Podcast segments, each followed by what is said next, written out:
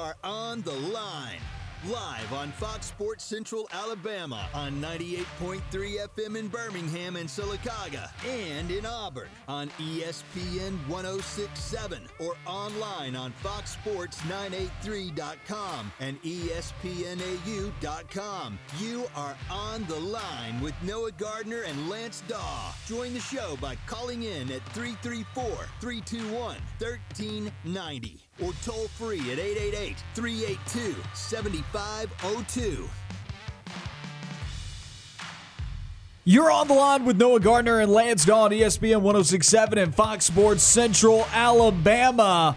Happy Monday, everybody. Two weeks in the books in college football, and we are back for week three on the Monday edition of On the Line. Lance, how you doing today, my man? Fantastic, Noah. How about you? I'm doing good. I'm doing good. Or should I say I'm doing well? I need to be grammatically correct, of course. But the number to call if you want to call into the show, 334 321 1390. Text line at 334 564 1840. If you want to find us on Twitter, at Point Gardner, at Daw Pound. Lance, how was the weekend, my man? Well, it was it was interesting in terms of what we got to see throughout all of college football. Obviously, Auburn taking care of business against Alabama State, but we got to see uh, it's very similar things to I, I feel like what we saw in Week One in terms of some college football teams that we thought were going to be good heading into the season are just not where we thought they would be and they're really there's some teams out there that after after two weeks just don't seem like they're out there playing very prepared, and it, it it's it's startling to me. There's a long way to go across college football for sure, and only two weeks are in the books. So maybe the title of today's podcast, when the show is over, a theme that I have had carrying through the weekend and into now is don't overreact to anything that you've that you've watched through these first two weeks.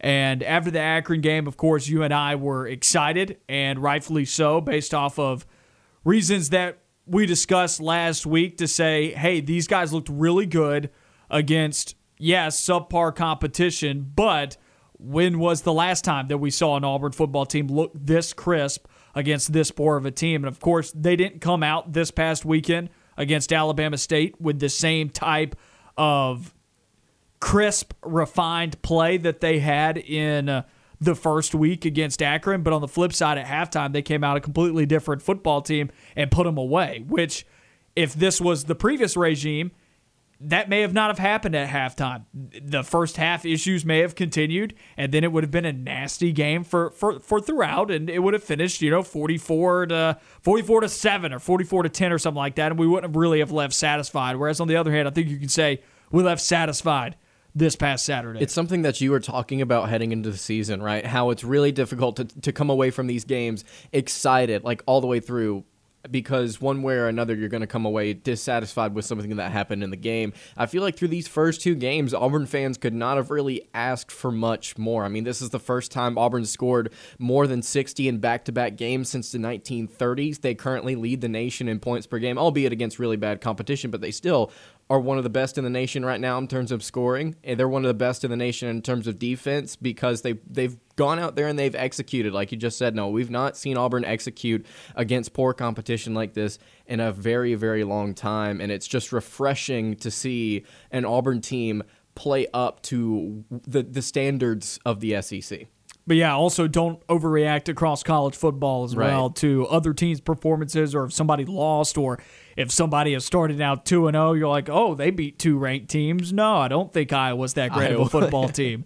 I think that they're good. I don't know if they are top 6 good at this point from what we watched, and I'll get into that later on, but Let's stay parked here, talk about Auburn's 62 to 0 win over Alabama State. We want you to call in 334 321 1390. Our text line at 334 564 1840. What were your impressions of Auburn's 62 to 0 win over Alabama State? Let's throw it all out there onto the table, Lance. Bullet point them off. We'll start with just one, and then I'll give one, and we'll just take turns here. Give me one of your bullet points on an impression of Auburn's 62 to 0 blowout win over Alabama State. I would say Bo Nix's stat line is deceiving. Yes, you look it at was. it finally 9 of 17, 108 yards, two touchdowns, no interceptions. He had a fumble that he lost late in the uh, the second quarter, but you you look at that and you go, man, that sounds like a, a perfect Bo Nix stat line. I mean, just over 50% completion percentage, a little over 100 yards. Uh, but you, if you go back and watch the film, there were multiple drops by different receivers that just did not help him out. It seemed like he was consistently making making the right decision, like we saw against Akron. The passes were either being dropped or just not completed. And you know what? There were a couple of accuracy issues, like I think uh, on two throws that I can remember. But at the end of the day, if you're if you're making the right decisions and you're being accurate on most of your throws, like the two touchdown throws that he threw to Robertson were, were beautiful. What quarterback is perfect on every single throw that they make in a ball game, though? I mean, that that's borderline nitpicking. Exactly, and that's Yeah. what I'm saying. Is you look at the you look at the stat line, and even if you go back and watch the film and you think that Nix didn't really have that good of a day, I would say that there were things surrounding him on the offense that were that were causing issues to make that stat line look not as pretty at the end of the day. But yeah, two touchdowns, and, and both of them were, were perfect, beautiful throws. It's something that I was nitpicking on last week, is the touchdown throws didn't seem like they were either underthrown or like on the money. These two to Robertson to the corner of the end zone, the left side both times were perfect. Absolute dimes. You're 100% correct. Do you know what Bo Nix's adjusted quarterback rating was on Saturday? I do not. This actually is catching me off guard. 39.3. Very low. Very low for what I felt like we were watching on Saturday. I didn't know what the QBR was until I just sat down and, and, and looked at that statistic there. Of course, there are different quarterback ratings out there, but I'm looking at the adjusted one that ESPN puts out, which is on a scale of 0 to 100. TJ Finley had a perfect one at 100. When you go two for two for 66 yards and a touchdown, that's going to get you there. But I was shocked to see that Bo Nix's is at 39.3.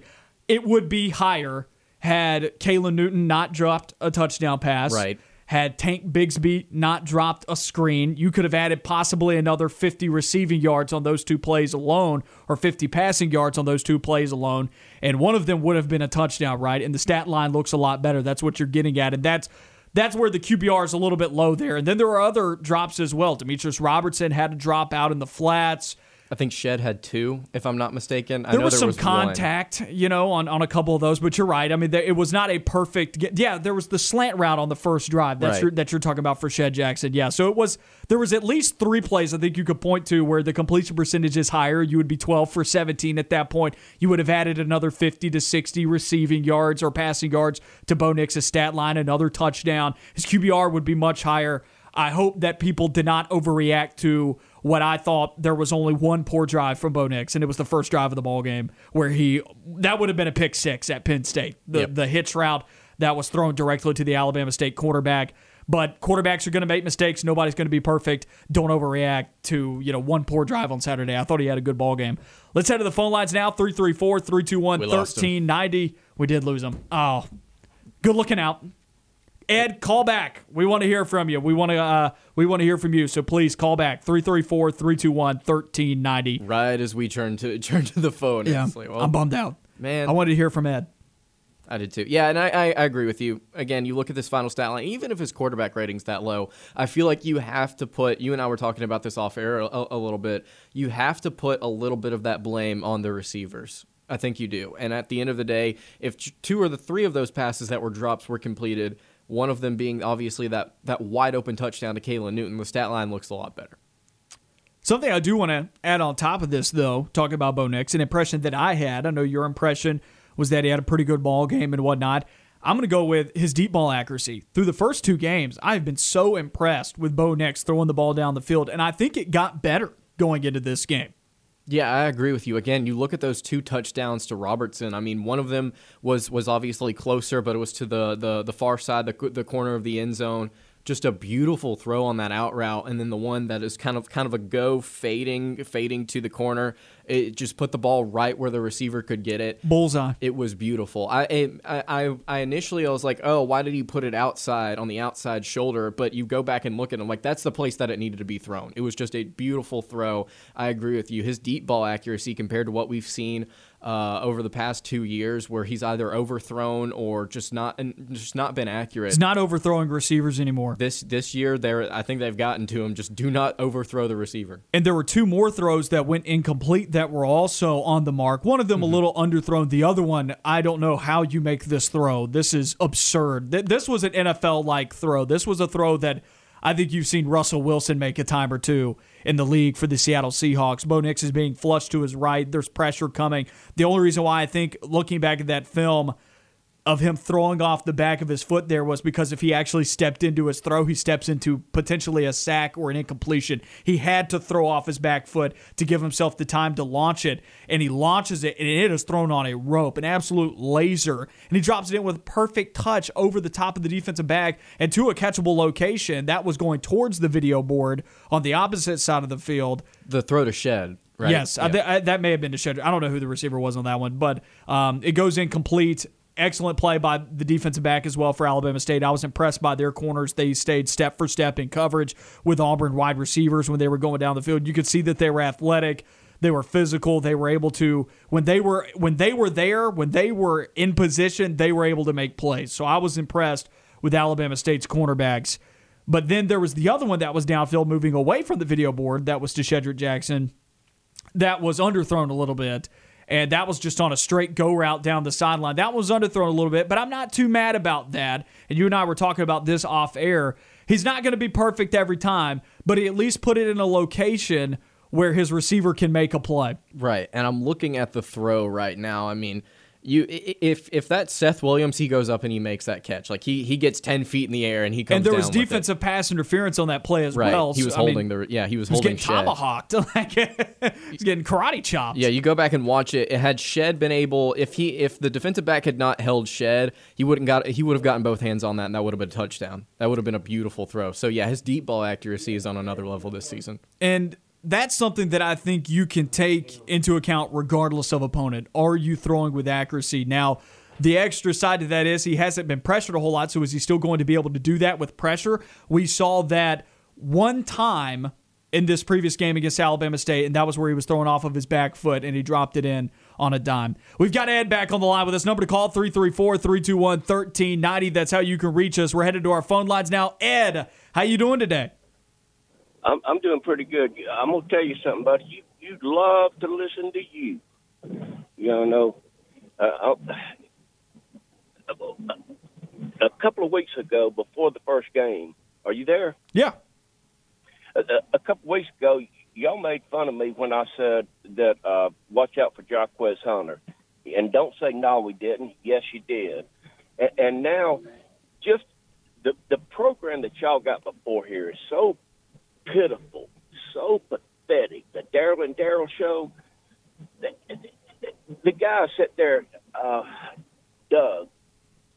Sat there, Doug, Daryl, and Daryl. Charlie, Charlie just sits there like a dang, you know, yep, what, whatever. Oh, okay. His comment was that Auburn uh, is going to be in trouble if, if, if, if Auburn can't uh, if Auburn can't get Tank Bigsby running. Auburn's got, you know, and it, Bama's got such a harder problem than, with Florida than. I, I just, I'm so sick of, of the the quality of talk that I find on your show. Thank you, and, and War Eagles. I thought we were cool with that. I thought we were as well. I don't. I, I don't remember us having a conversation about Hunter, but if, if we I love him, I, apol- I apologize. Yeah. yeah. Yeah, I, I put out an article today uh, talking about how many starting SEC running backs have more rushing yards than Jarquez Hunter because he's because he's awesome. There's only two, by the way. He's he's got more rushing yards than 12 starting SEC running backs. Just want to throw that out there. Yep. Ed, we'd love to hear from you again. 334 321 1390. I think he may still be on the line with us. Do we still have him? Ed, you still there? Ed, you still there? Ed, you still there? Ed, you still there? Uh, maybe not. Let's drop it. That was Ed on the line with us, 334 321 1390. But yeah, um, I we can't speak for the show that comes on before us. We mm-hmm. can't speak for the Max Roundtable. They do their show out of Montgomery. We carry it here. Um, can't speak for anything that they've said on their program or any interaction they've had with with Ed in the previous weeks about Jarquez Hunter. Um, I, I don't specifically remember any interaction with Ed about Jarquez Hunter either. So, um, but yeah, he's tearing it up right now. Take me through that stat line that you were talking about with Jarquez Hunter. Yeah, so I, I was going through earlier this morning. I was like, well, how many SEC running backs have more rushing yards than Hunter? There are only two. Tyler Badie and Chris Rodriguez. And if we're talking about just players in the SEC, if you include Anthony Richardson, uh, who pulled his right hamstring, by the way, against USF, uh, so there goes their chan- their chances against Alabama. There are three players in the SEC that have more rushing yards than Jarquez Hunter right now, but only two running backs that start. Wow. So And Tank Bigsby is included in that. and Tank Bigsby is right behind uh, Hunt- Hunter. Yeah. That's what a 94 yard carry will do for you. Yeah, it's uh longest rush in uh, Auburn history. Yeah, I would say that that's another bullet point that I had an impression that I had was Jarquez Hunter. Man, I mean, he looks so so good for for a freshman. If I had to compare him to somebody, he kind of feels like if Nick Chubb and Tre Mason kind of gelled together and it's a very early stage of Nick Chubb and Tre Mason. He's got that vision. He likes to do what Mason did, which is bounce it outside. It, I see every time he he see he does that, I think Tre Mason. They look very similar to me. they have similar frames for sure and similar running styles. Something that you can point out with Jarquez Hunter, he's well beyond his years in his running style. He is is great with pad height at this point. He's physical. That's why he wins a lot of those one-on-one contacts when they hit the hole. He is, you know, he can meet a linebacker in the hole and he's bouncing off of it right now. Now, granted, he is playing Alabama State linebackers. He's playing Akron linebackers. He has not played SEC competition yet. I think he's showing evidence of good vision up to this point. He's well beyond his years as a freshman. And Christian Clemente, friend of the program, we have him on on Fridays. Find him on Twitter at cclemente underscore he tweeted out this past weekend that Jarquez Hunter is the steal of the 2021 class, and I couldn't agree more. Now, other guys have not really been able to showcase what they can do out of that class yet. We really haven't seen anyone break out or really get significant playing time from that 2021 class. Jarquez Hunter is the only one, but he definitely fits the bill for steal considering that he was the late edition of it two days after National Signing Day. And it's so wild that he was left until then, right? Like nobody had picked this kid Well, up. that was his decision date. He set that, I'm pretty sure, that put him on that Friday. But yeah, uh, if it wasn't for Auburn, uh, he would be playing at you know a Mississippi school or possibly in the group of five. Right, and that's what I'm saying is like obviously it's pushback, but I'm surprised a team didn't jump on him and get him before it got to that point. Like go ahead and get him to commit. I'm And just that's surprised. what ha- that's what I think an effect of the coronavirus Right. had on high school athletes, or possibly that could be a factor there, is that you're not able to get out to some of these smaller high schools that are little bit off the beaten path, and that tends to be a theme in Alabama, Mississippi, definitely into Florida, just with how big the state is. You know, you can hop on a back road and go to a town or a city that you've never heard of before, but they might have some good high school football going on there, right? Especially as you drop down in some classifications, and they just maybe don't get as co- they don't get covered as much, and it's hard to find those guys when there was a pandemic going on, and you're just not getting the coverage, you're not getting the scouting and whatnot and Jarquez Hunter now making the most of this opportunity at Auburn. But athletic freak, you know, you hear the stories about him dunking a basketball with with boots on. You hear him. Uh, you you see what he's actually doing on the football field now. Like you heard all those stories before they actually got out there on the football field, and now he gets out on the football field, and you're like, oh, this guy's this guy's built. He's fast. He's got good vision. He's well beyond his years. Thoroughly impressed at this point with Jarquez Hunter. Yeah, and like you said, he's making the most of this opportunity. And you look at the depth chart for this week, instead of listed as the third string, he's listed as or along with Shaun Shivers. And I think part of that has to do with Shivers is still day to day right now, according to Harsin in his press conference earlier today. But yeah, Jarquez Hunter making moves, and I could not be more excited about the future of this running back room because you look at next year, you've got Tank Bigsby, Damari Alston, and Jarquez Hunter. That's going to be a fun group to watch.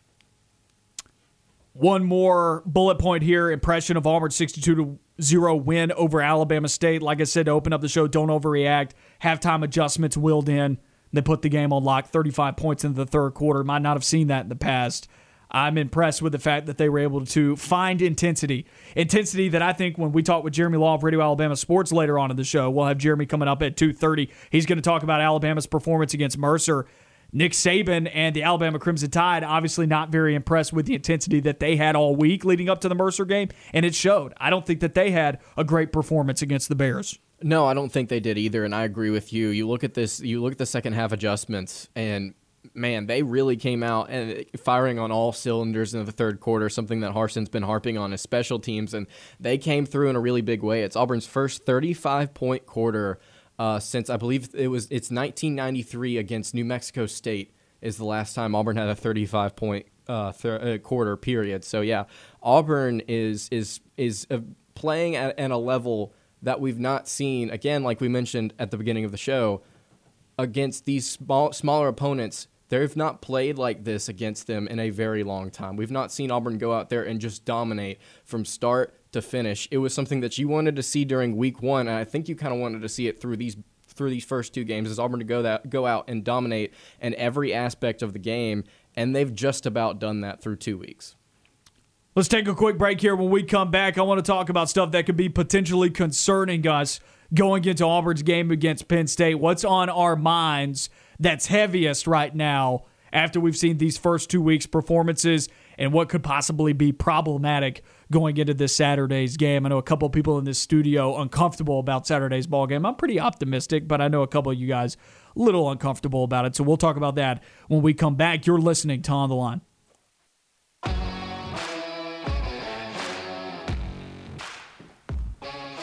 Back on On the Line, Monday edition of the show. Auburn takes down Alabama State 62 to 0. We're giving our impressions of the Tigers' 62 to 0 win over Alabama State.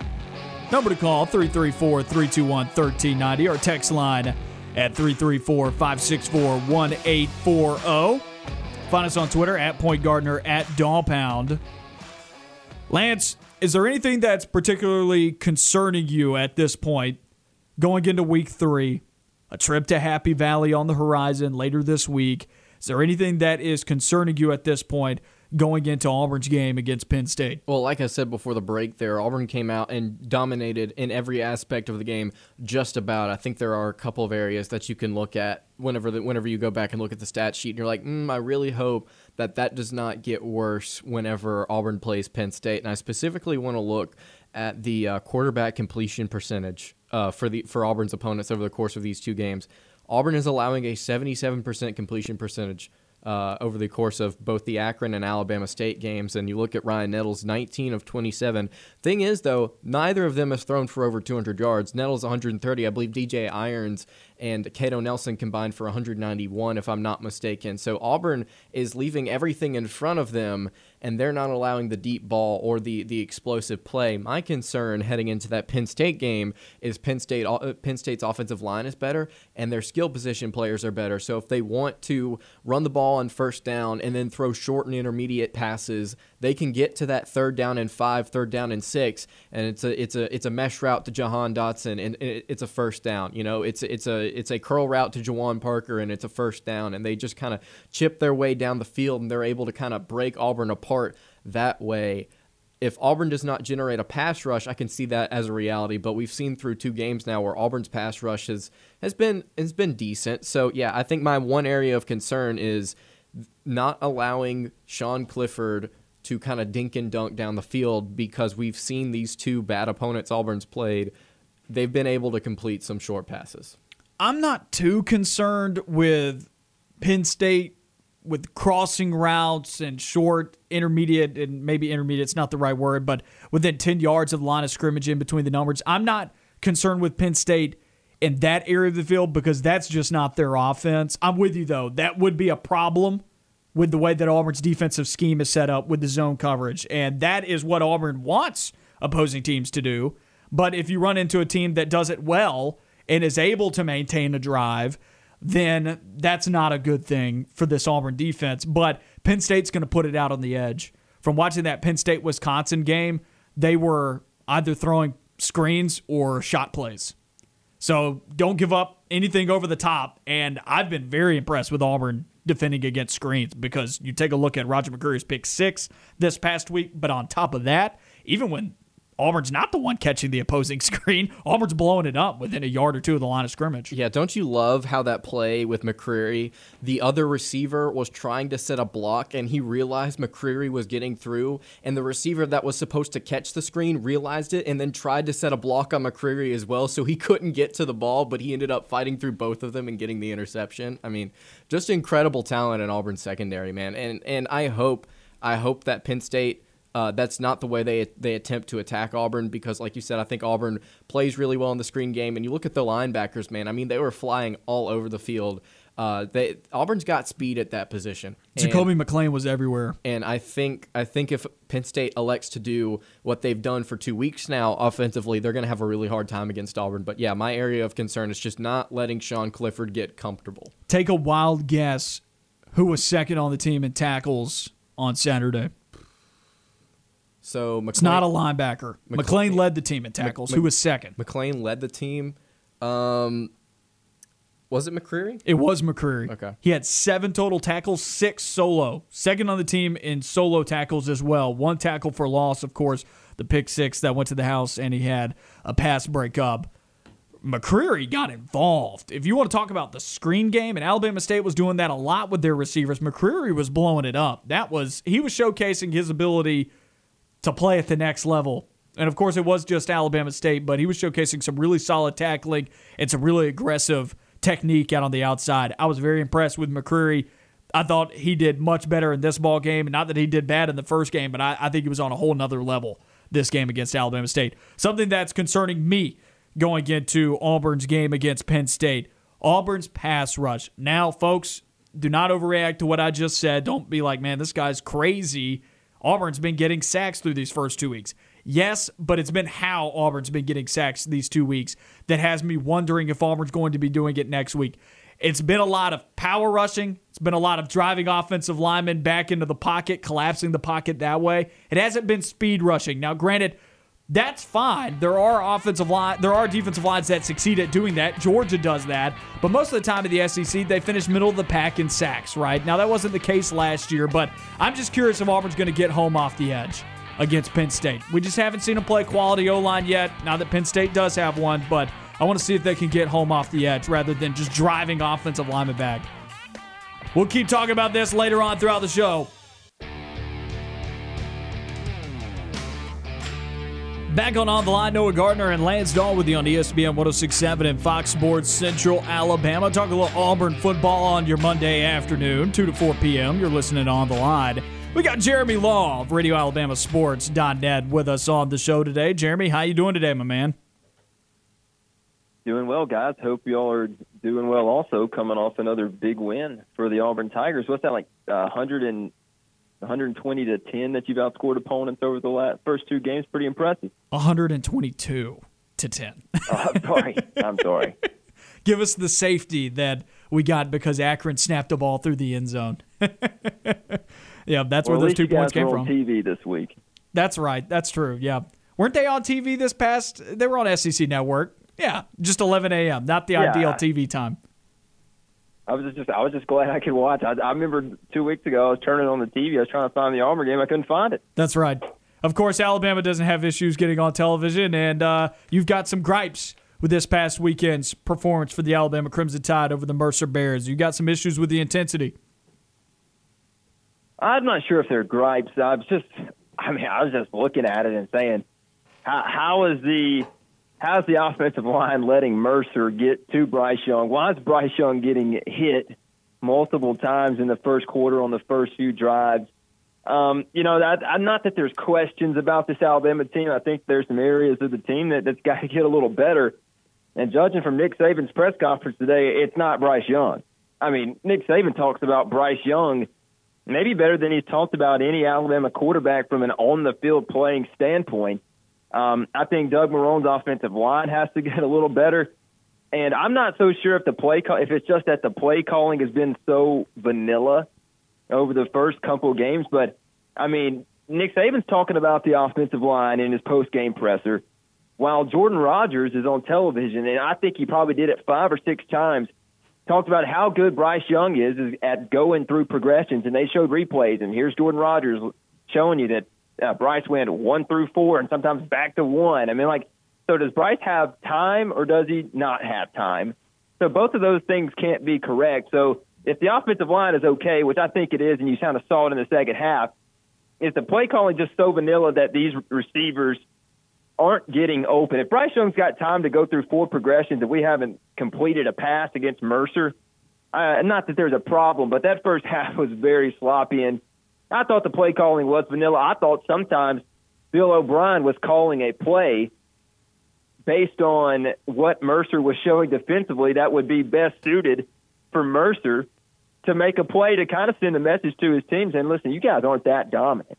And, you know, if you think you're so good, here here's the numbers stacked against you and make the play. There was a couple times on a on a uh, second and five, Mercer's got like a three man front, and we run a three man route into seven or eight guys in coverage. So you know, there was there was some things that went on in the game. I thought defensively Alabama's great. That Mercer team the week before won like seventy to nothing and had like eight hundred yards of offense. Not saying that Alabama shouldn't steamroll an FCS team, but you are playing a team that runs the flexbone. It's hard to defend. You're not going to see it another time this year. Kind of a weird week, but you could have also been um, Florida State and losing to JSU, and you could have been um, Notre Dame almost getting upset on a Saturday. So there's positives, there's negatives, and Alabama's going to have to step it up though this week on the road in the swamp. Tough place to play. Of course, you would think that intensity at practice, getting ready, getting prepared, getting mentally focused for a road trip to Gainesville, that shouldn't be hard. But seems like for the last week or so now, Nick Saban's kind of harping and getting down on his team a little bit and trying to fire them up for questions of lack of intensity or focus right now.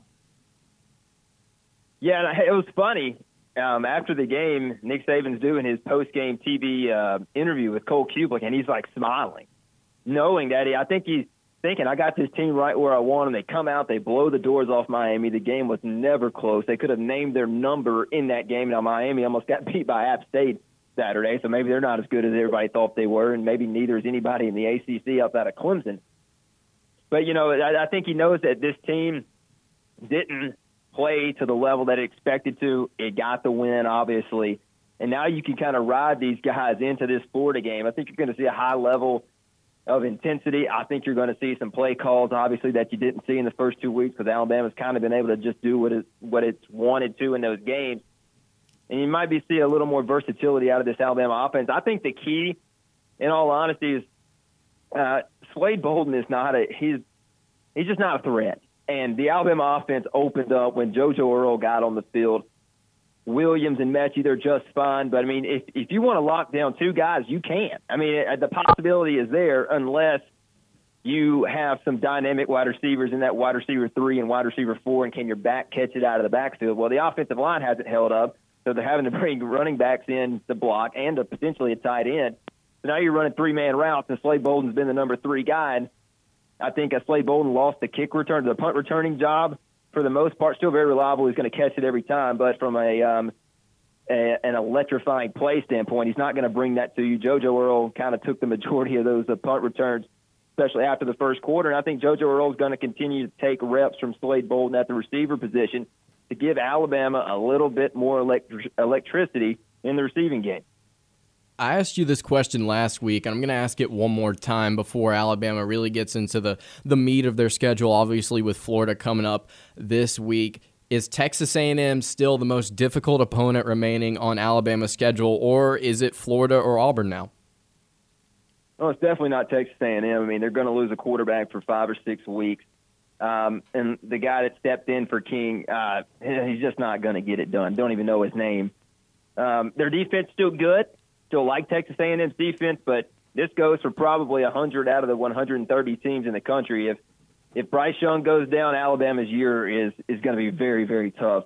If Bo Nix goes down, Auburn's year very very tough. I mean, you saw Stetson Bennett go in for JT Daniels, but they're going to have a hard time winning big games with Stetson Bennett if JT Daniels can't get back in the lineup from that oblique injury.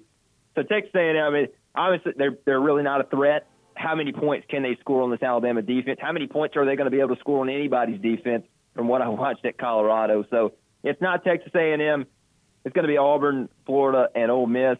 I think they're probably all pretty even. Auburn's probably the toughest one because Auburn's going to be one of the probably the toughest place Alabama plays this year, especially if they're going into the Iron Bowl with two losses or less.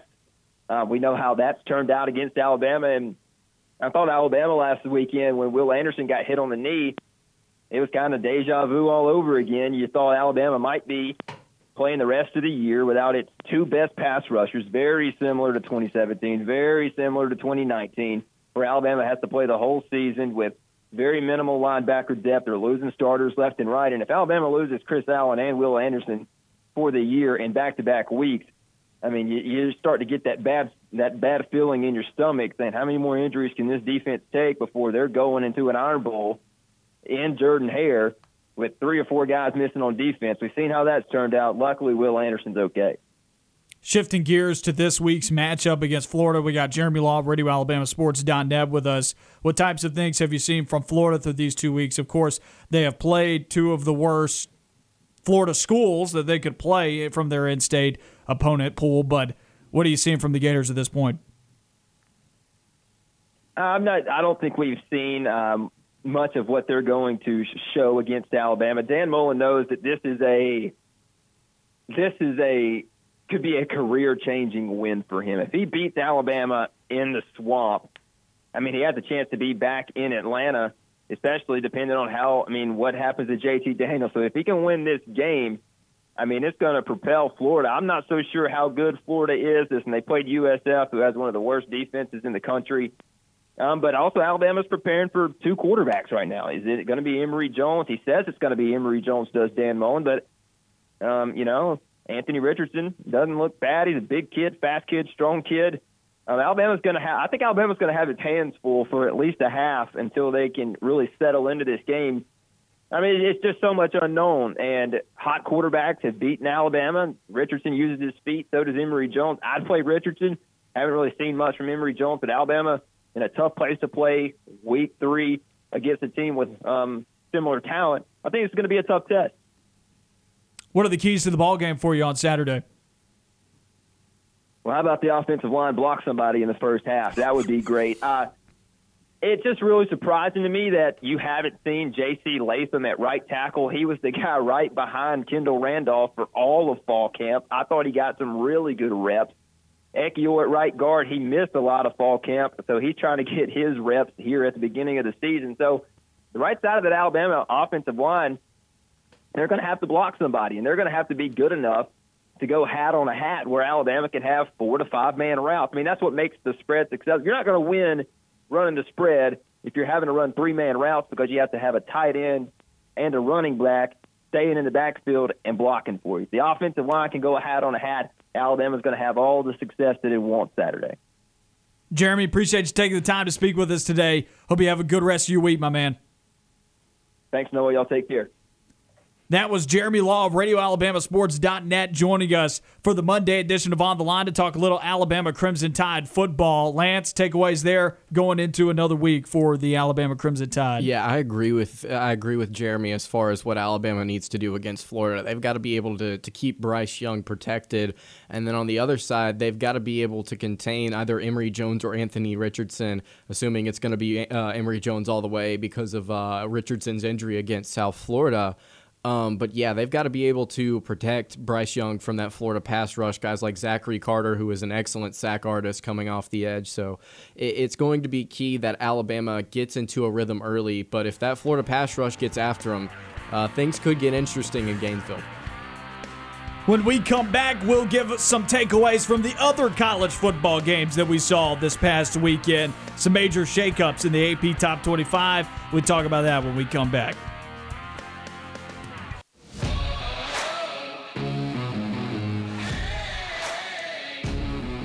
Wrapping up the first hour of On the Line, Noah Gardner and Lance Dawe with you on ESPN 1067 and Fox Sports Central, Alabama.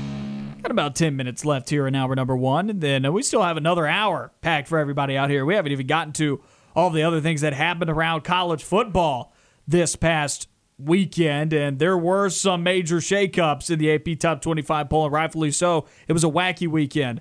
And uh, based on some of our picks and some of our selections, we did a lot better this week, guys. We really did when it came down to our picks, and we'll keep going through that throughout the rest of the week. But Lance, I want to switch gears here, give one takeaway from other college football games this weekend. We got three right here to go through. Oregon takes down Ohio Ohio State 35 to 28. What's the takeaway you had from that ball game? My takeaway is all I did all offseason was harp on the fact that Ohio State's secondary was the thing that was going to hold them back. Apparently, it's their rush defense. Apparently, it's that front seven because through two games against Minnesota and Oregon, I mean, those, their two opponents have gashed them in the ground game. Could be both lines. Could be offensive and defensive lines because C.J. Stroud has been has had some pressure put on him at times. Of course, he's got great outlets for receivers and whatnot, and have got good skill position players, but Ohio State only averaged 4.1 yards on the ground. Can you believe that? Yeah, and only 128 yards rushing. Yeah, it's um, it, it, it's it's surprising to me. That I would say that's my biggest takeaway. And then Oregon, 269 yards on the ground. Uh, it's it's not what I expected, but the end result is still the same. That their defense is causing problems. And and C.J. Stroud, as good as he was up until that final series, you know, statistically uh, he he's uh, he's not been he's not been this world beater quarterback, and I think that's going to hold them back in potentially another regular season game before the season ends. I can definitely see a world where CJ struggles and that ground and that that rush defense uh, just cannot get it done. My takeaway from Oregon's 35 to 28 upset of Ohio State is Anthony Brown just has to manage games, and Oregon very well will go undefeated this season. Now, not that they will go on, I should say, will go undefeated through the regular season. Not that they will go undefeated and win the college football playoff or anything like that. Not even that they will necessarily win the Pac 12 title game because the team coming from the South, which I think at this point, my favorite to come from the South after USC's loss would be UCLA. Of course, we've only gotten to see UCLA twice, and I think we do need more on their resume before we can really categorize this as a, as a real Pac 12 contender. I mean, they're in the mix after UC, USC lost, but Oregon, the way that they ran the football, Lance, blew my mind on Saturday. 7.1 yards per carry, 269 rushing yards. And you and I said this when we were making our picks on Friday.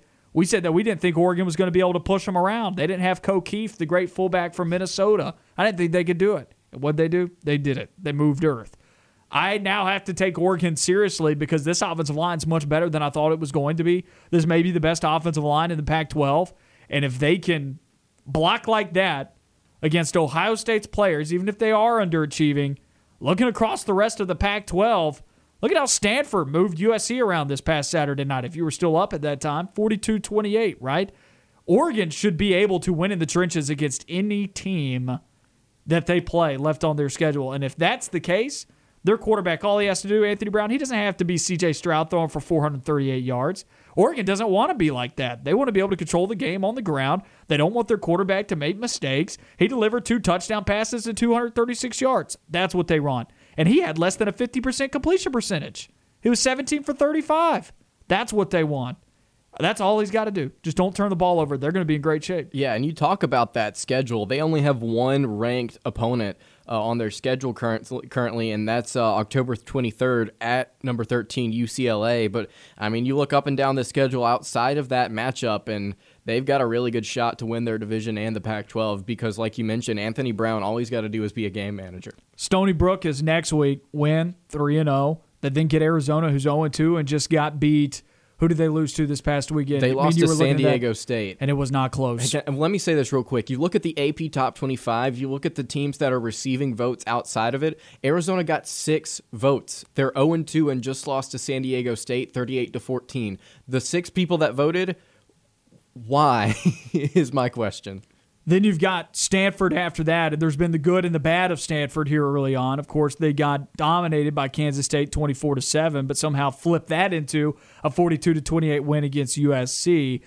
I think that's going to be a semi good football game, but once again, if you can dominate the trenches like you did against Ohio State, why can't you do that against Stanford? And if Stanford gets beat up front with the way that they play football, that is not good. That that is what their whole scheme on both sides of the ball is predicated on. After that, you get a Cal team that's 0 2 at this point, just blew a massive lead to TCU, got beat by a Mountain West school in week one.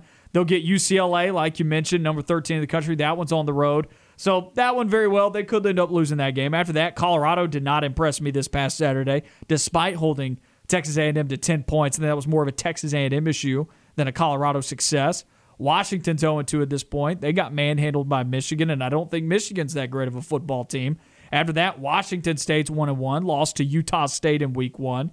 Utah just lost to BYU. There's not a whole lot of confidence that I have in the Utes anymore after I was their champion all offseason. And then they get Oregon State at the end. I mean, Oregon's schedule really shapes up for 11 and 1 or 12 and 0. And if they win that game against UCLA, put them in the put them in the college football playoff. Pac-12's back. My my concern though is at the end of the day, if you put that Pac-12 team in and they've only beaten either UCLA in the regular season or in, in, the conference title or just once in the conference title. I mean, they've not had enough tough competition to really put themselves in a position to where they can go as the fourth seed and beat Alabama or a team like Alabama. And I don't know if there are too many teams at this point that have right. shown us the ability to beat Alabama. There are only a few that I think can can compete on that same playing field at this point. But there's still a lot of time and a lot of development to go, right? So I opened the show saying don't overreact yet. It's just two weeks. Teams may not look good right now, but they will improve. Auburn didn't look good in the early stages of the 2017 season. They didn't look good at midseason after they blew the lead to LSU. What happened a couple of weeks later, three weeks later? They dominate Georgia, and then they go and dominate Alabama. Teams can improve. It's not necessarily a static trajectory for every team in college football because they look bad right now. Don't don't write them off or anything like that. I think other teams will emerge. And you're right. Maybe Oregon doesn't have the athletes up front or on the perimeter to compete with an Alabama because we really haven't seen that out of Pac 12 schools traditionally. But I'll counterpoint you here and I'll say, to be fair, what's different about Oregon's slate here versus what Clemson typically plays or maybe what Ohio True. State typically plays? At least, like, I think UCLA is good and they beat Ohio State, right? Oregon's probably done more than what Clemson's done most years. Yeah, and, and, I think that's fair. But at the same time, hey, maybe we should put three SEC teams in the college football playoff. Then at that point, you talk about not not discrediting teams and, and throwing and throwing them away early in the season. What are your thoughts on Texas A&M after beating Colorado seven to ten? I mean, that was that was a struggle. They've got a long way to go on offense. That defense is good. Now, First of all, I don't think Colorado's a very good football team. They are not. They got a decent rushing attack. I was shocked at their ability. Like they could not throw the football. I was shocked that a team that was as one-dimensional as Colorado actually could still generate somewhat of a rushing attack against that A&M defense, which makes me wonder what that A&M defense is going to look like against teams that are balanced. Like what's Ole Miss going to do? What's Auburn going to do? That like clearly they all know how to run the ball really well, but they also can pass a lot better than Colorado could. They were they're they're not one dimensional. At least we don't think Auburn's one dimensional, but there are other teams in this league that could do more than just run the ball. And you and you look at the Kent State game and they gave up five point or they, they give up five yards per carry. It's like that that trend kind of continued a little bit. They didn't give up five yards a carry, but Colorado still was able to run the ball. I was I was very underwhelmed with Texas A&M on Saturday. Enough in my mind to move them outside the top ten. Of course, the country doesn't view it that way, but I'm I think there should be major concerns in College Station about their football team at this point, especially with Haynes King out. That's it for hour number one of On the Line. We'll be back with hour number two, still talking some Texas football after they lost to Arkansas.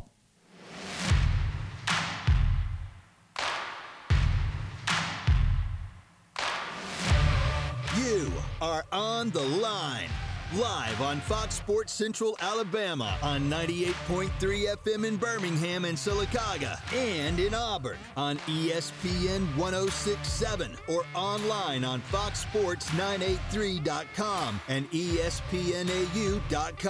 You are on the line with Noah Gardner and Lance Dawe. Join the show by calling in at 334 321 1390 or toll free at 888 382 7502.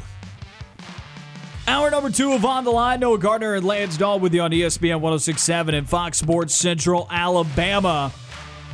Fun hour number one there. And if you missed any of it, go and find us on demand on Apple Podcasts, Google Podcasts, Spotify, Stitcher, and iHeartRadio. That's how you can find our show on demand. Taking a look back at some of the high school football action this past weekend, or this past Friday, that is. And that means it's time for our Point Broadband High School Player of the Week. And this week's is Auburn High School's Clyde Pittman.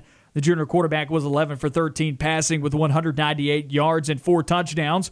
And Auburn's 49 to 13 win over Dothan The Tigers advance to 4 0 overall and 2 0 in the region with a road game against Jeff Davis coming up this Friday. Clyde Pittman, your Point Broadband High School Player of the Week. Point Broadband, smarter, faster fiber internet. Point-broadband.com. Good high school football this past Friday. Yeah, good for Clyde Pittman, man. Uh, Is is that the second time that he's been Player of the Week? That is. he is out there playing really well, man. Uh, I think an issue over the past couple of years for Auburn High is the concern has been that they haven't been able to throw the football. But if you're going 11 to 13 and uh, four of your 11 completions were for touchdowns, about as efficient efficient as uh, it can get. And kind of like Oregon, I guess, when you've got an offensive line as good as Auburn High School does, control everything on the ground, move the football along at will, and then have your quarterback just no mistakes. And then throw your touchdown passes as you will, right? To Yeah. like and Auburn dominated Dothan 49 to 13. Opelika got a shutout win over Eufaula. They move into that first place position. Still got to worry about Lee Montgomery. That's another major contender in their region in 6A. But I'll say there's some good things going on in the area right now in high school football. Let's move into our daily segment that we do to start off hour number two, making headlines, bouncing around some other things going on in the sports world, and some news out of Austin, Texas, after their disappointing 40 to 21 showing against the Arkansas Razorbacks. The Texas Longhorns are turning to Casey Thompson as the team's new starting quarterback, moving away from Hudson Card. And this surprises me none because I thought he would be the starter to begin the season. I mean, he looked like he looked like Texas's quarterback of the future in that bowl game against Colorado last season, where he threw four touchdowns and and, and just looked perfect. He would have. It looked like oh, this kid's going to be a perfect fit for uh for Sarkisian's offense. They went with Card. Obviously, reports out of camp was saying that Sarkeesian was not really i- inspired by his quarterback play, and he eventually went with Hudson, but. Yeah, after seeing Card after uh, through through two weeks, I, I, I think it's a good it's a good thing to give uh, Thompson uh, at least a shot at performing better. But this is not good for Texas and Sarkisian right out of the gate to go with one guy, uh, throw throw all your chips in one pot, and say we're going to go with the freshman. Hi- His his he's obviously not playing at the level that you want him to, and then you have to go back to Casey Thompson, the junior. Um, really shaky start for Texas uh, for a team that I thought, and I, I think they still have the opportunity to uh, compete in the Big 12 this season. you definitely think and and we weren't there obviously and, and he had his reasons for going with Hudson Card but examining the decision you wonder if this is a misstep this year that could affect the entire trajectory of the season and there have been some Texas teams that lose a game early on or or or maybe even started out hot and maybe impressed you right out the gates like this Texas team did and beat a Louisiana Lafayette, handle them in week 1 and then the next week or the next couple weeks they drop some games you're like, "Man, you guys should have won those football games. What happened?" And you wonder if the quarterback situation if uh, we don't we don't know yet, but you wonder if it was mismanaged. If deciding to go away from the guy that you said back, you know, last season and, and the playing time and the experience that he got, he didn't do anything wrong. You look at the uh, him on film; he had five touchdowns, no picks. He was efficient, showed his dual threat ability. You, I just don't know. We weren't there, obviously, so you don't know what happened during the spring and the summer for him to lose that job to a new guy coming in.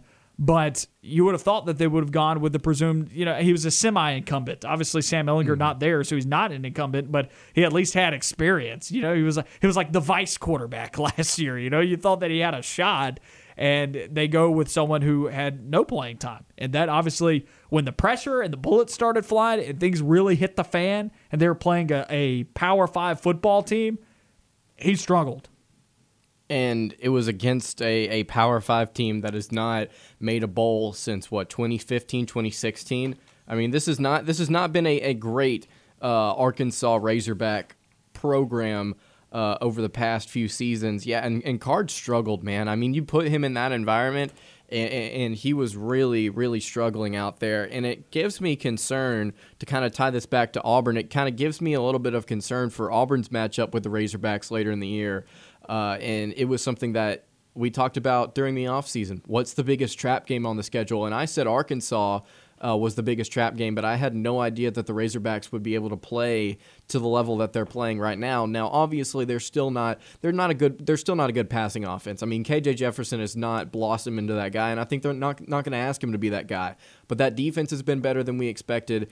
That whole team has been better than we expected. Sam, the lines, the offensive and defensive lines the, have improved. The play calling's been good. I mean, you saw all these different little wrinkles from Kendall Briles, the offensive coordinator, like that fullback dive early in the game to kind of like put Treylon Burks in the backfield as the deep man and put 20 as the up back and the fullback, and then to set, send somebody in motion. And then at the end of the day, it's just a fullback uh, dive and it's a touchdown. To see cool stuff like that, I mean, they've got it going on right now, and it's uh, it, the the SEC is is far and above I think every other conference right now, and Arkansas is just another one of those teams. But yeah, to, to go back to Texas, I mean. It's it's their it's their welcome to the SEC moment. You know how everybody whenever they get to college they don't really like enjoy orientation like they don't want to be there. This was Texas's orientation to the SEC and with uh, their first college test. Yes, and they failed it because they didn't study, and they failed it, man. That's funny. Moving on to our second headline here, let's head on to the NFL. Our first Monday night football of the season is on tonight with the Ravens at the Raiders. Some good football this evening. Yeah, and that's going to be it's going to be exciting to see how Lamar plays. And obviously, I've talked a little bit about Derek Carr this offseason. I feel like he's a little bit underrated as a quarterback. He's been efficient, he's played well. It's just that defense for the Raiders has just not lived up to expectations. And I think you and I picked this game, Noah, just uh, just last week, and my my, my kind of thoughts were yeah, Lamar Jackson and, and, this offense, they're going to be able to run all, and throw all over the Raiders, even with all of the injuries at running back uh, for for Baltimore. I think they're going to be able to get it done offensively. But if if the Raiders can keep up with Baltimore, throw the ball around the yard, I think it's going to be a fun game. We're going to have to see how far this Raiders defense has come from last year and their issues that they had. They were one of the worst statistical defenses in the NFL last year, and then look at the Ra- uh, the Ravens, not they, they were the worst passing offense from a yards per game standpoint, but they were the best rushing attack, and that still resulted in points. Let's see if a defense can finally catch up and maybe befuddle Lamar Jackson. It's Monday night. We'll see how it goes. Moving on to our next headline kickoff times released for week four of college football, at least some of them. There's still about half the slate where you're still looking to fill in the gaps, but you know when Auburn and Alabama are kicking off in two weeks, when Auburn's taking on Georgia State at 3 p.m., and Alabama's taking on Southern Miss at 6:30, 7 o'clock. Yeah, I believe so. I can go check on it for you real quick. But I'm ups- I, I, selfishly, I don't want to see Auburn play at 3 p.m. That that is not a time that is uh, is coveted for myself because that means that I'm probably going to miss most of the 11 a.m. window. I'm definitely going to miss the 2:30 p.m. window, and then I'm going to miss a portion of the evening window, and that is upsetting. Yeah, that's exactly what I was going to say. Is is you know it's great to have afternoon and night games for Auburn, but 3 p.m. is not the best the best time to have a game because, like you just mentioned, you're going to miss the early games and you're going to miss a little bit of the late games, and you're you're not going to see any of the the middle of the pack games there uh, at 3 p.m. Yeah, Alabama playing at 6:30 p.m. Central Time against Southern Miss uh, in just a couple of weeks. So, Both games are on SEC Network. Yeah, it, it it's uh, I'm not I'm per, like you said selfishly I'd like to have a night game, but I'm just thankful that it's not 11 a.m. Uh, like it, I I know that I'm not going to be able to get to watch all the college football I want, but man, Auburn does not play well early in the morning, and to have some time to kind of get prepared, I think three o'clock is good. I want to remind folks that this is the week four slate. This is yes. not this week. This is the week four slate. Some kickoff times released. We can go through that a little bit right here. Some notable games that week 11 a.m. Fox. It'll be number 12 Notre Dame against number 18 Wisconsin. That's actually being played in Soldier Field in Chicago, played in the Bears Stadium that'll be a pretty good football game. One of those teams may not be in the top 25 after that week. um, moving along. Some, if, if, you ask me, I could tell you who it is. some other games going on that week. Uh, number seven, Texas A&M. Number 20, Arkansas. That one being played in Arlington, Texas at AT&T Stadium. That's 2:30 CBS. Typically, that's an 11 a.m. kick. That one at 2:30 catching on CBS. That's going to be a fun football game and uh, possibly very decisive for a Texas A&M team that early on this season is now needing to figure out some things on offense with Haynes King going down with an injury, which I didn't put this down on our headlines, but Haynes King dealing with an injury that's going to sideline him for some weeks. Yeah, and I want to say that Noah and I, whenever we were doing our official SEC predictions, we both said Arkansas is going to beat Texas A&M. That seems more real now than ever. You got to wait until it actually happens, though. You you can't claim that bag until it happens. Oh, I won't claim it. I'm just saying this this game now that Arkansas is in the top 25 seems like it's not as far out of reach as somebody might have once thought heading Yeah. into the year. Sure. Tennessee at number 11, Florida, 6 p.m. ESPN game that night. And then um, looks to be prime time possibly that evening. I don't know if this is where game day is going, but the 6:30 ABC game is West Virginia at number 3 Oklahoma. Man, what does Oklahoma's schedule look like? When do they play a good football team? Never. Yeah, I mean, with the way the Big 12 looks right now, I would not disagree. This week they play Nebraska at 11 a.m. Send your thoughts and prayers to uh, Nebraska. That's going to be an, an ugly game. West Virginia at Kansas State, Texas, TCU at Kansas, Texas Tech at Baylor, and then they don't play Iowa State at home until November 20th. Let's just be real. Oklahoma's playoff hopes, they reside October 2nd through October 16th at Kansas State versus Texas and versus TCU. And don't tell me that that is not possible for them to lose one of those games down that stretch because there's been some bad Texas teams recently to beat Oklahoma, and Kansas State currently has a winning streak on Oklahoma. So don't tell me that that's not possible. And it's at Kansas State, guys, and ESPN's FPI only gives the Wildcats a 9.2% chance to win that game. I feel like, based on history, uh, it should be just a little closer. Our next headline here AP Top 25 poll was released with major shakeups in the rankings, including the fact that Oregon and Iowa are ranked higher than Clemson in these rankings here. I'll run through the AP Top 25 poll for everybody if they haven't seen it yet. One, Alabama with 60 first place votes. Two, Georgia with three first place votes. Three, Oklahoma. Four, Oregon. Five, Iowa. Six, Clemson. Seven, Texas A&M. Eight, Cincinnati. Nine, Ohio State. 10, Penn State. 11 Florida, 12 Notre Dame, 13 UCLA, 14 Iowa State, 15 Virginia Tech, 16 Coastal Carolina, 17 Ole Miss, 18 Wisconsin, 19 Arizona State, 20 Arkansas, 21 North Carolina, 22 Auburn, 23 BYU, 24 Miami, and Michigan slides in at 25. Raise your hand if you think UCF should be ranked over Michigan. Everyone in this studio should raise their wait over who? Uh, Michigan. Oh yeah, yeah. Everybody should raise their hands. I I ranked Michigan in our poll, which we will release tomorrow. I don't I don't want to confuse people Do you think I between our a- on the line poll and the AP Top Twenty Five poll. I guess our power rankings, if you will. Do you but think I pulled a fast one on you and said Notre Dame and everybody's hands went up? I thought was you like, said yes. somebody else. I was like, wait a minute. Wait a Who minute, did you up. say? what am I signing up for? I ranked Michigan in mine, I believe, at 24. So maybe I should take my hand down. But if I had to, i- i- it's it's splitting hairs at this point. It really is because UCF honestly maybe has looked more impressive than Michigan, but better win. Maybe Michigan beating Washington just because they're a Is power it? five. Is it though? Yeah, because I guess Boise State or Washington. Boise State probably would win that football game. The Mountain West runs the Pac-12. At least the bottom half of it, that is. Um, yeah, maybe they should merge with the Mountain West and not the Big 12. That's true. Hey, Uh, I don't have any really gripes. I don't. I don't really have any gripes with this poll. I, I feel like A and M should drop more than two spots, um, but I don't really have any gripes with it. I think this is about how I expected it to look. I knew that people would pole vault Iowa up to where they're at. I knew that Oregon would climb to where they're at. I think Oregon's is deserved.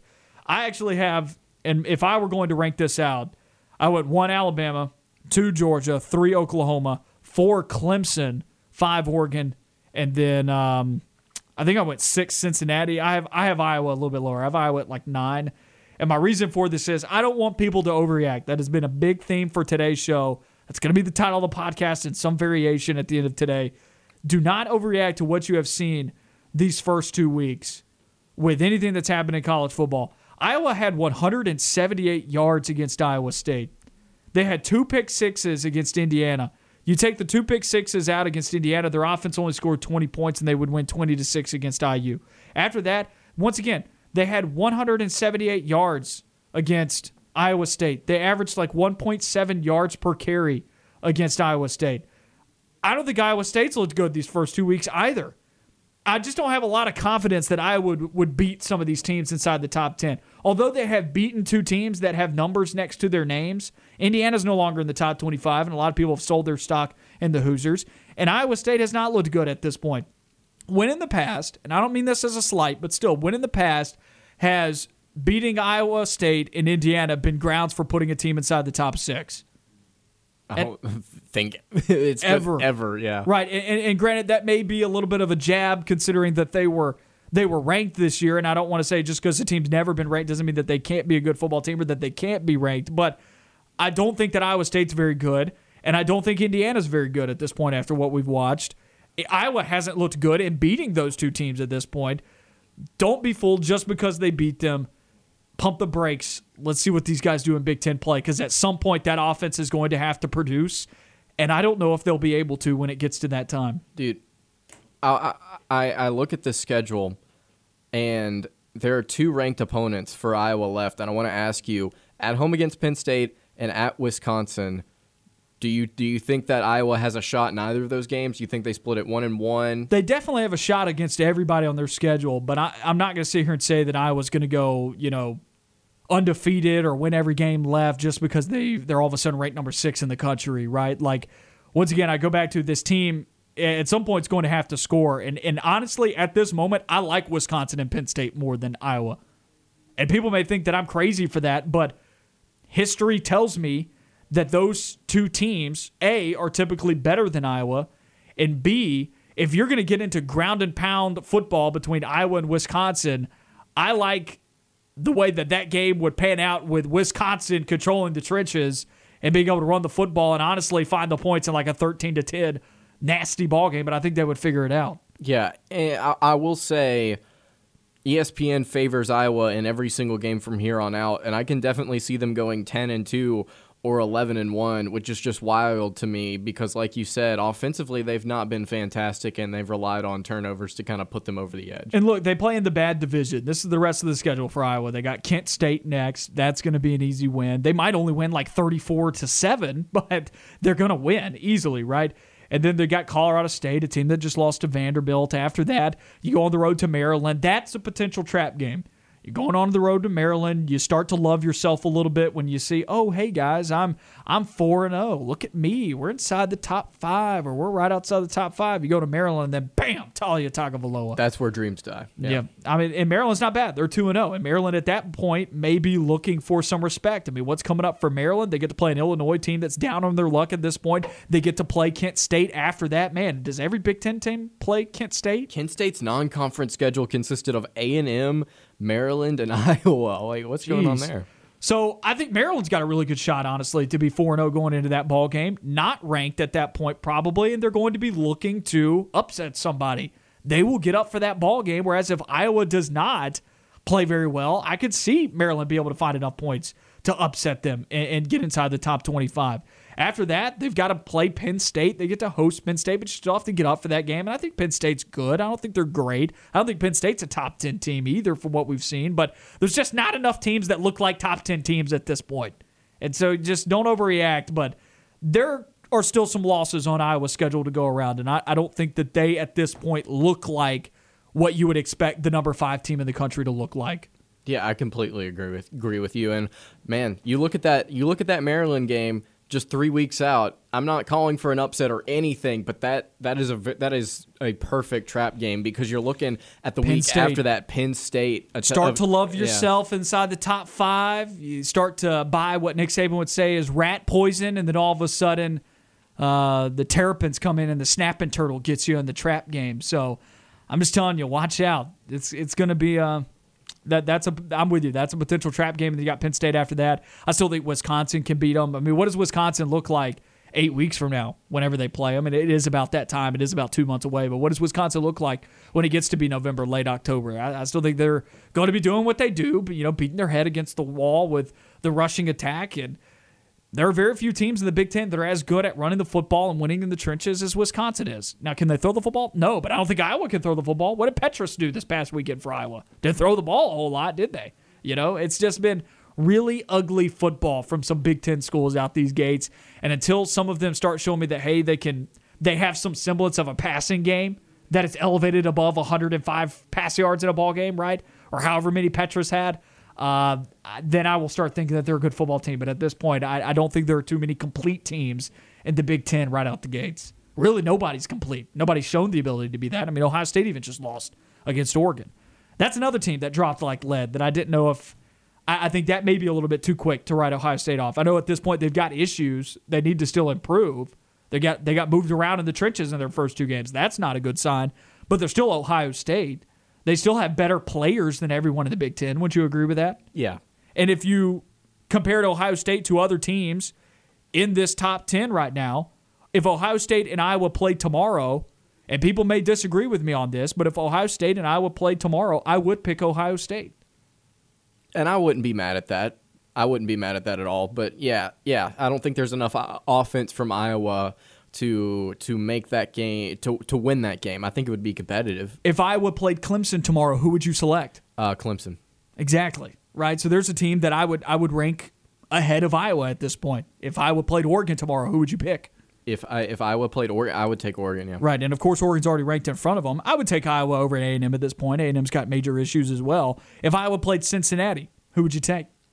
I want to lean Iowa, but Cincinnati definitely has the opportunity to win that game. And, and possibly a lot better quarterback play, right? And, may, and maybe you'd give them in the passing game better skill position players at this point. From what we've seen out of those two respective passing games, Inter Belichick is shaking his head right now, but Iowa has not shown evidence of a of a superior passing game to many teams in college football. And you need that. You absolutely need that to win close football games. They didn't need it this past week because Brock Purdy was throwing to the other team three times, but that's not going to happen against the best teams in the country. Iowa State is not one of the best teams in the country. They're just not. And we were wrong about that. We thought Iowa State was going to be very good. We were wrong. So I, I just think there. I, I would even honestly take Penn State over Iowa at this point. If Penn State played Iowa tomorrow, I would. So let's take a quick break here. When we come back, we will keep breaking down some of the action that happened this past week in college football. Back on On the Line, Noah Gardner and Lance Dawe with you on ESPN 1067 and Fox Sports Central, Alabama. Head to the phone lines now. Number to call 334 321 1390. Spectre is on the line with us. Spectre, how's your weekend? That was pretty good. Pretty Good. good. I was going to get your all's uh, analysis on Mac Jones' performance. Yeah, Mac Jones looked good. Of course, uh, final score, I think it was 17 16 Dolphins. Dolphins are good too. Like, that was a team that was near playoffs last year. If they had a little bit better of an offense, which I still don't think their offense is that good this year. Um, I thought Mac Jones looked really good. They're obviously easing him into it. That's a good start. It was better than Trevor Lawrence. It's better than Justin Fields. It's better than a lot of guys, a lot of rookies. Mac Jones possibly had the best. Um, I'd have to go back and look at some other stat lines, but he had the best uh, rookie performance yesterday, probably. I think so. I, he took them down there inside the five until they fumbled, Yeah. and uh, I think they would have won the game if it wasn't for that. But uh, yeah, I thought he looked really good. Uh, he's only going to get better, but I, I'm really concerned about his backup. Who, who is who is the backup now? What is that? Is that is that Brian Hoyer? Brian Hoyer, Yeah. right now, yeah. Oh, okay.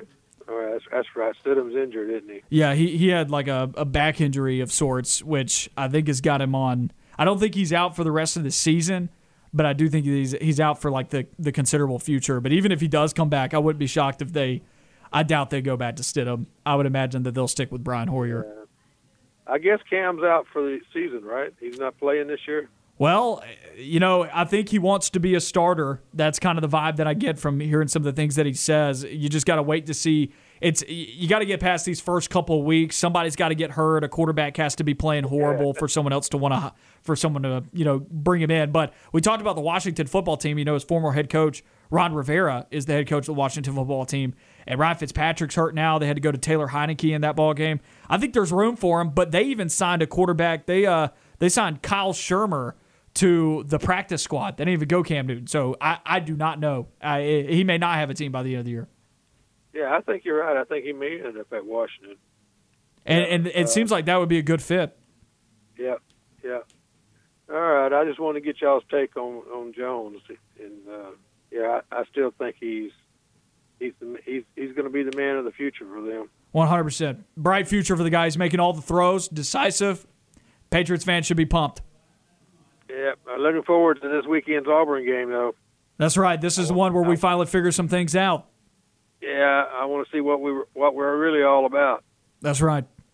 Well, All right, Spectre, buddy. we uh, we want to hear from you throughout the week about it. All right, see you guys. That was Spectre on the line with us. Number to call 334 321 1390. Looking forward to his calls throughout the week, uh, getting his thoughts on the Auburn Penn State game coming up. Yeah, and when you when you talk about Mac Jones, I mean almost a 75% completion percentage, 280 yards.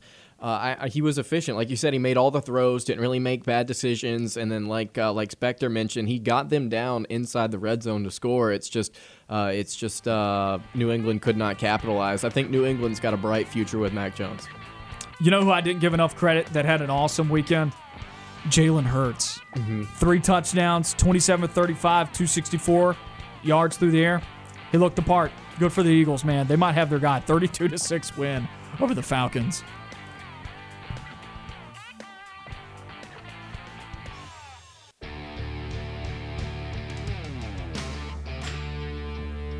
30 minutes left in the Monday edition of On the Line. Noah Gardner and Lance Dawe with you on ESPN 1067 and Fox Sports Central, Alabama. Go and find all the content the show is putting out on RadioAlabamaSports.net and on the Radio Alabama Sports Facebook page. Follow it on Twitter as well at Radio AL Sports. It's the place to be for Auburn and Alabama content as well as high school sports content. Once again, that's RadioAlabamaSports.net. All right, Lance, going back to Auburn 62 to 0 win over Alabama State. Two weeks are in the books. Now some real football coming up this weekend against Penn State. Let's grade Auburn's position groups through the first two games. So what we've seen collectively through the first two weeks, let's give a grade to each one. I you can put whatever grade you want on it. A plus, A minus, C plus, whatever you want to put on it. I'm not going to put the what we did in the past when we were scouting teams and we just did A, B, C, D, E not E F. oh, no.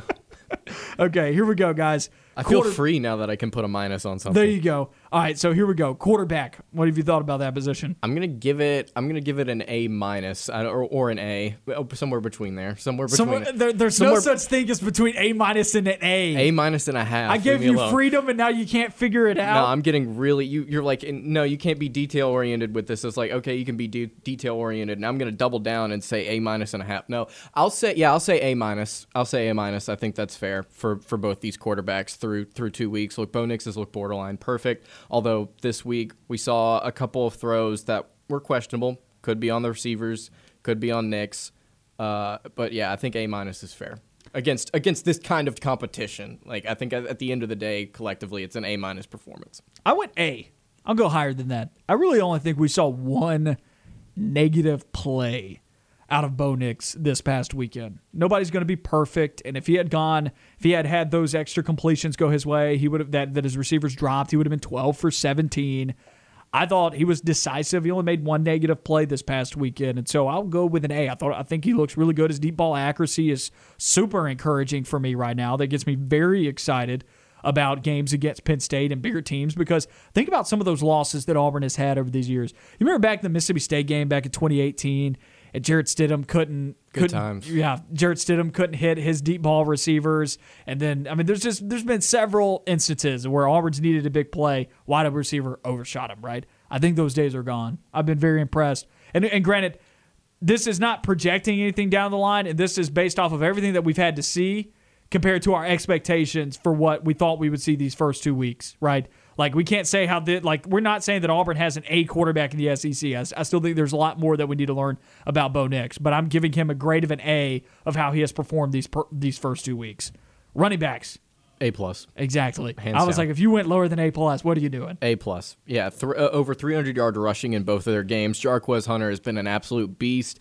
Tank Bigsby's been an absolute beast. Uh, our, our, our, stinking walk on Sean Jackson's in the top 50 right now in terms of total SEC rushers, like in terms of like how many yards, like yeah, how, like bro, how it, has been, it's just been an incredibly dominant performance from Hunter, Bigsby, uh, and, and, Jackson. He's gotten some touches, like I mentioned. So yeah, I think A plus is is more more than uh, more than deserving for this unit. They're adding stuff to what Auburn's already doing up front as well, right? Like they are creating their own space. Tank Bigsby had a run against Alabama State where I was like, wow, that's next level vision. That that's an NFL type run where he saw a hole that most running backs would have missed and would have only gotten two or three yards on the play. He turned into 10, 11 yards and a first down.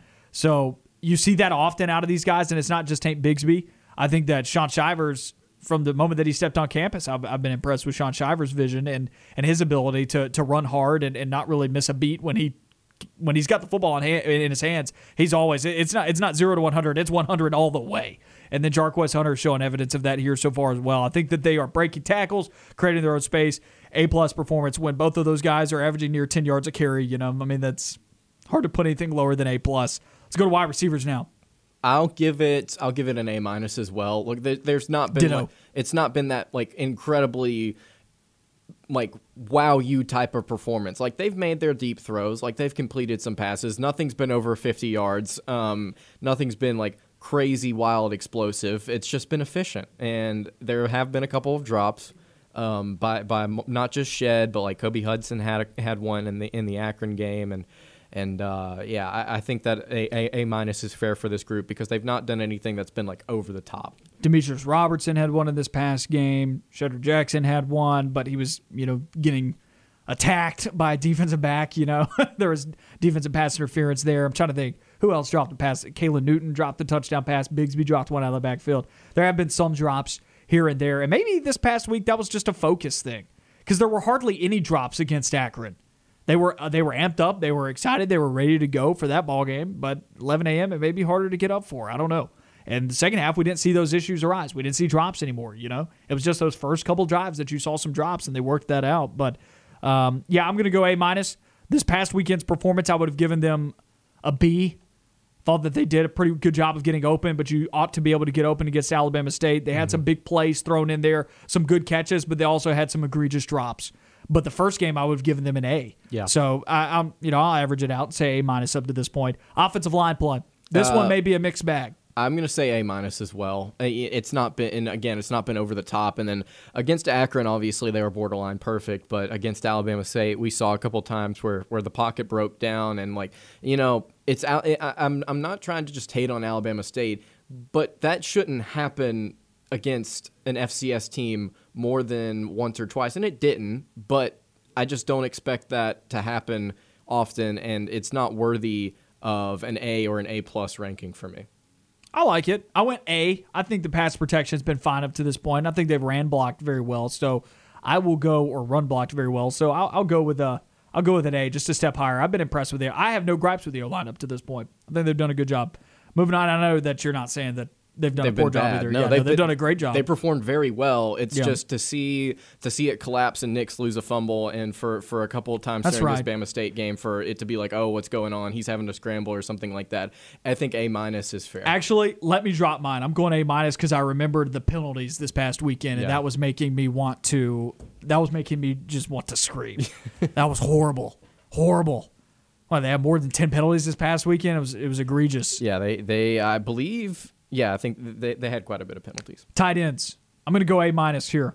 Yeah, I'll go A minus as well. Shenker had those five catches, and then he had one catch, or in the Akron game, and he had one catch uh, for fourteen, no, for eight yards rather, in the uh, the game against Alabama State. Again, not wow you overly impressive, but it's been solid. It's been good. A minus. And they haven't asked them to do a whole lot either. No. It's been pretty much the outlet little, it's the underneath route and the flood route on the outside, or, or it's been someone out in the flats. It's not a, it's not been them asking to go and stretch the ball downfield. They haven't been asked to do a whole lot. Something that has impressed me with these tight ends blocking. I thought they've done a great job of that. Also, Shenker being able to be your fullback if they do go into the I formation.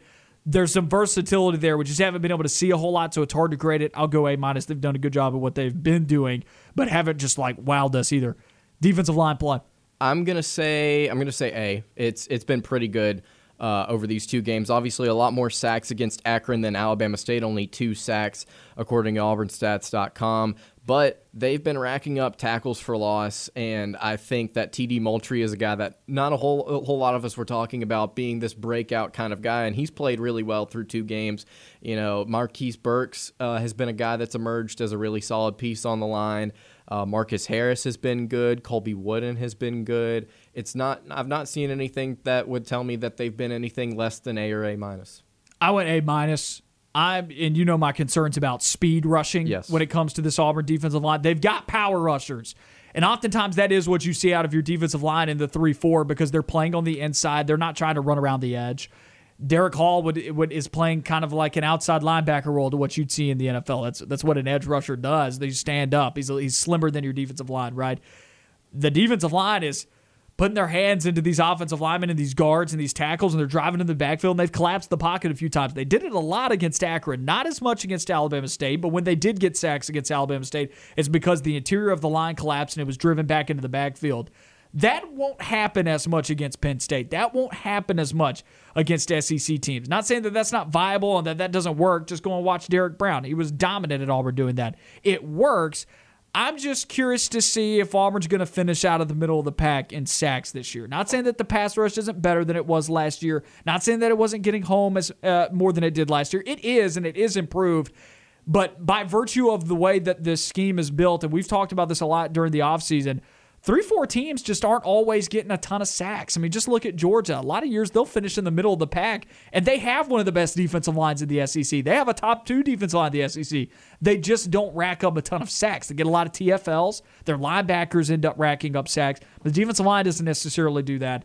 That's just by virtue of the scheme. Not saying that they're not playing well. They're playing very well. They got six sacks week one, but I'm I want to see this week before I give them anything higher than an A minus. I want to see this week if they are able to get home against Penn State because two sacks against Alabama State concerned me a little bit for them being able to do that. I think there will be pressure, but I want sacks.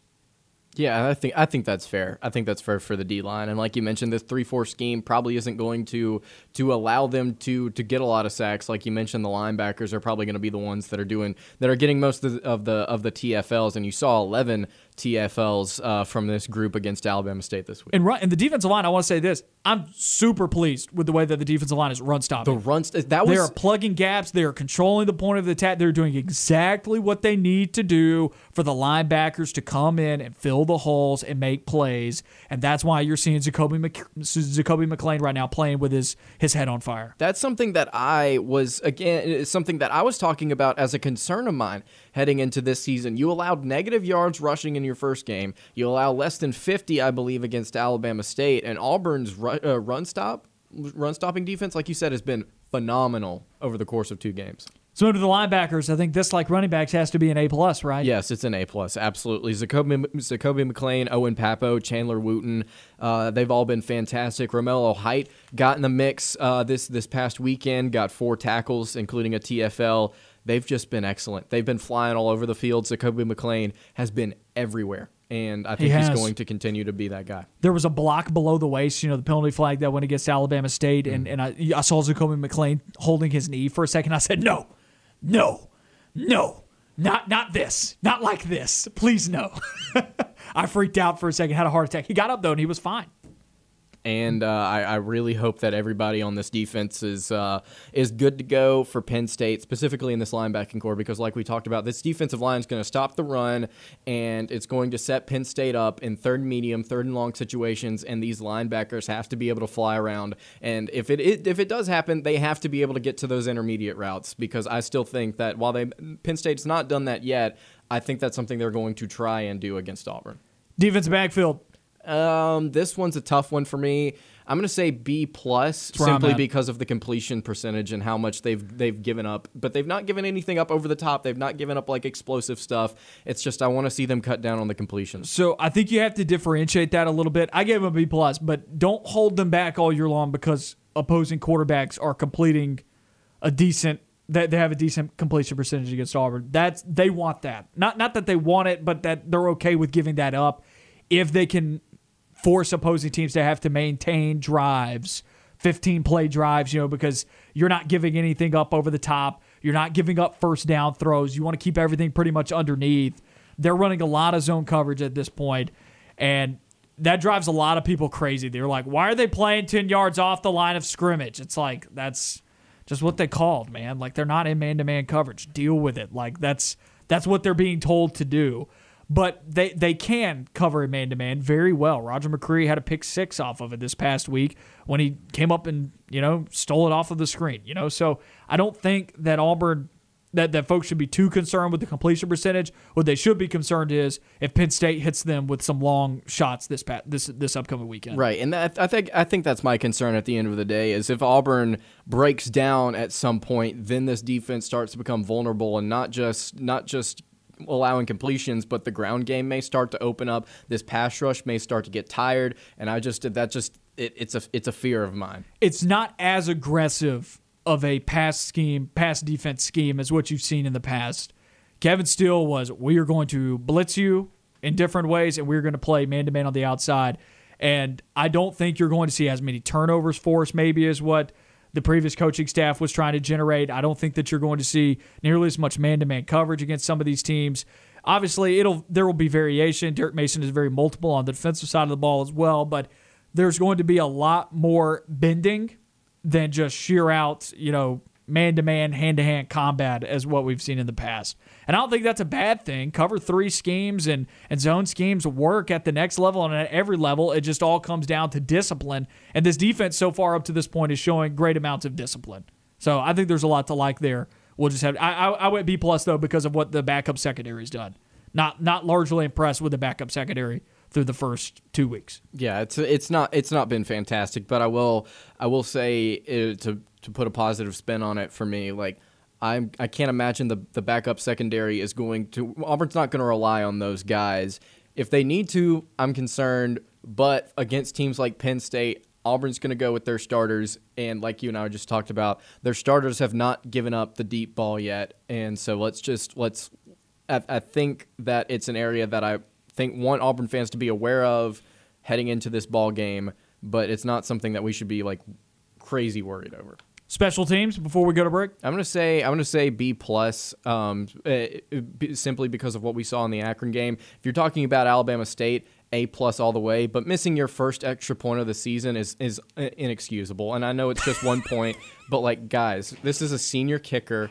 This is this is a guy that we that Bryan Harsin said, yeah, he hasn't missed a kick all practice, and then he goes out there first one, just oh, misses it was it. destined to be so. It's yeah, it's it, it's something. God's plan, man. you talk about this team going out there and executing to see that first thing, and then to see Oscar Chapman his punt go like what thirty two yards or something like that in week one. I he was great last week though. He, he was good, but I'm saying I would have given like the performance in week one like a C plus, give it an A plus, average it out. It's it's it's a B plus for me. I went A. I think they've returned the ball very well. Punt returns have been a positive at to this point. Punt coverage has been very good. They're getting down the field right now. They are they are getting onto that ball very quickly. That's something I've noticed. Um, touchbacks all the way through the end zone. They've been great on kick return coverage as well. The few times that they have allowed opposing teams to return it. Carlson's made every single field goal he's kicked. That's a positive. Yeah, and again, this special teams performance in that third quarter, specifically against Alabama State, like you could not literally get anything better than blocking a punt, blocking a field goal, returning it for a touchdown. And but that that week one, man, really, really hinders me giving this team like an A or an A plus. Sure, I understand it. Extra points. Maybe want to pull my hair out. Let's take a quick break here. When we come back, we wrap up the Monday edition of On the Line.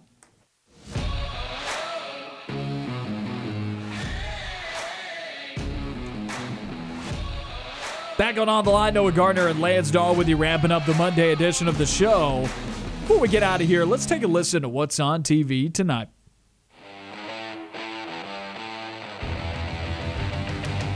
All right, everybody, it's the national finals on American Ninja Warrior at 7 on NBC. A pair of Adam Sandler movies are on Freeform starting at 6. It's The Water Boy, and following it at 8, it's Grown Ups 2. Classic baseball film with The Natural on FS1 at 8. Anyone remember Marvel villain Ultron? I do not think this guy got enough screen time. Intense, but very brief appearance in the cinematic universe. Honestly, one of the better villains, and he was erased very quickly. Avengers Age of Ultron is on TNT at 6. Different Marvel movie with Deadpool on FX Movies at 645. live sports, Monday Night Football is on ESPN and ABC at 7:15 p.m. Lamar Jackson and the Baltimore Ravens are at Derek Carr and the Las Vegas Raiders. Over on ESPN2, Peyton and Eli Manning provide live commentary of the action as well.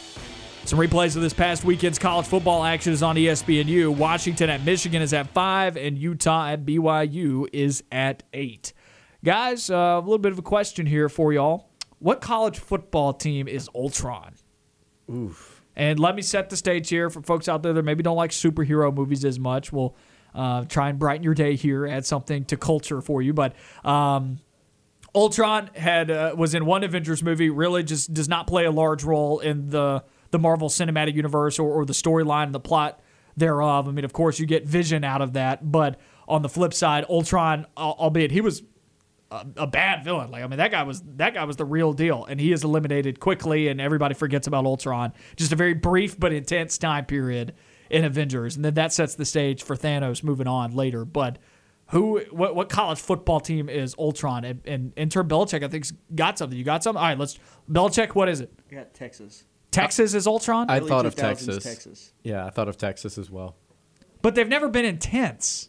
What's intense about Texas? I like mean, what what what day in the sun did they have where everybody was like, "Oh man, this is they're tearing it up." I, I I think you got to have like at least a, 2005. As I say, the one the year they won the national championship. And that's a long time time. ago. I kind of mean more recent history, but and they were pretty good Sure, for the that may years work. before that too. So that was their day in the sun. yeah, maybe. But it was short lived. Yeah. What's another team you can think of? Ohio State's kind of coming to mind right now because they had the one natty back in 2014, but what have they done since then? Lose by 40 to Purdue. And lose national championship games. Yeah, I was So- I was gonna say Notre Dame because because they had that stretch there. Why am I not surprised at Dame. all? Yeah, I was just like, I don't know. I just I just stay I just stay hating on Notre Dame, man. But yeah, I think Ohio State's a good one. I think Texas is fair because of the one year that they had.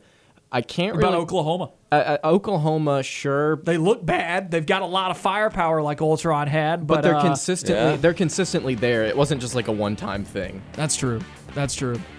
Washington, maybe they got there one time, like got that. defeated very quickly. they got to the playoffs. That's it for the Monday edition of On the Line. We'll be back with you tomorrow, same time, same place. You know where to find us.